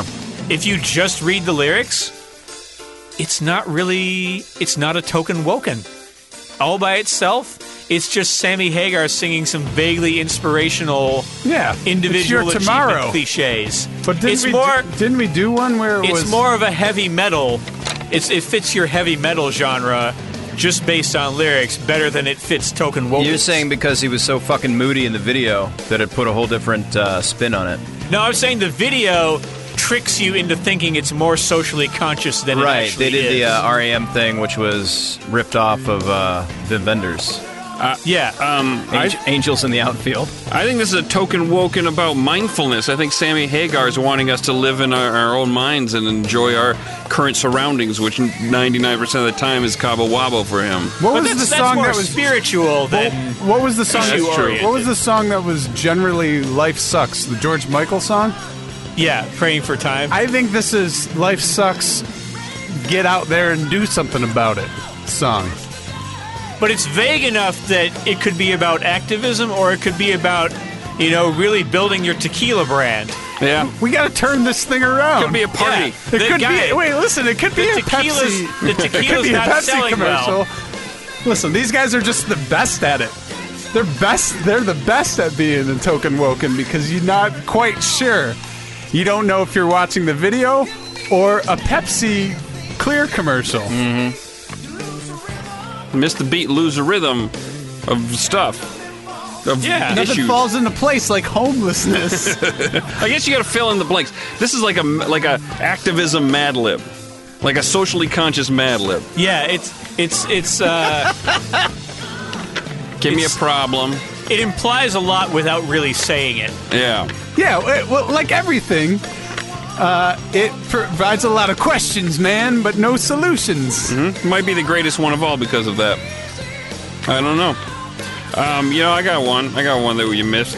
On their 1981 album, The Longest Road, which is actually has has one or two songs that are on the yacht rock boat. Seals and Crofts has a song called Egypt, Israel, and America, and it's as terrible as it sounds. That sounds like a very specific You issue. posted that and said, "I'm doing this." No, I said here's one just for fun. Here's one just for fun. I thought you were talking about your your bone throw. Yeah, it's not a yacht rock song. It's a shit song. No, it's, it's that's what I said. This that song is terrible. Yeah, yeah. I can't believe you're gonna do that Um, to us. But honestly, I don't know how token it is because on the same album, Seals and Crofts has a song called "One Planet, One People, Please." I, I it, it, if they're gonna get that Those boys specific are so about an polite. issue as those three specific countries, it probably counts. I, they did a lot of stuff about their Baha'i faith. Oh they, yeah, they were very. They weren't token. yeah. They weren't yeah. token. But again, were they whatsoever. was, was a lot of their stuff more spiritual than specifically issue oriented? I don't know. Well, I mean, there's something about spirituality you can't remove from helping other people because the golden rule is within all religions. You know what I mean? Yeah. Oh God. Hey, there goes my computer. It's okay. It's okay. Let me just read these credits. Did you want to finish your point? No, I was just. Uh, I think I made my point, and then and then Did you JD get a- fell out of his seat. My, my computer fell off Very the excited. music stand, everyone. I hope it's okay because Dave, I did- need it to make a living. Did you get yours in? Uh, Oh, I, sorry. I just added "We Didn't Start the Fire" by Billy Joel. God, I hate that fucking song, and it's so clearly a desperate grasp at social commentary by just listing shit. Yeah. Actually, I thought about Allentown for this list because it's like his faux Springsteen working class. Yeah, that's he's got not- a good video of dudes washing. he's not. He's not that. And the taking. He's not that token though. I don't think that. Yeah, that, that yeah. he's, he's token. He did a lot, yeah, especially yeah, on it that wasn't- album. It wasn't Nylon token Curtain. enough. Uh, next time, Dave, you're doing that. that do you want us to tease it, or just should we just know it's good? Uh, yeah. I mean, I don't have the name yet, but let's just say it's pretty mild. get ready to get a little mild. Um, find this week's Yacht Rock playlist by following me on Spotify. JD. I don't really put them up anymore, but give it a shot. Go to yachtrock.com for a very useful experience. Send questions via Twitter at Yacht Rock, like Yacht Rock on Facebook. Follow Beyond Yacht Rock on Instagram. Rate and review us on Apple Podcasts. Theme by Rob Crow and Mark Rivers. Thanks to producer Travis Clark, JD. Travis Clark. He's in my Fat Lizzie tribute band. And uh, Matt Brousseau is going to be engineering us. I think he's going to mix it up. He's going to drive the He's going to train. mix it. He's Yeah, not. you he's should, not an you should engineer. hear this a mixer. dude's guitar harmonies. Uh, Tight. and that's it. Thanks for listening to our podcast. I hope you continue to listen. It's a good show.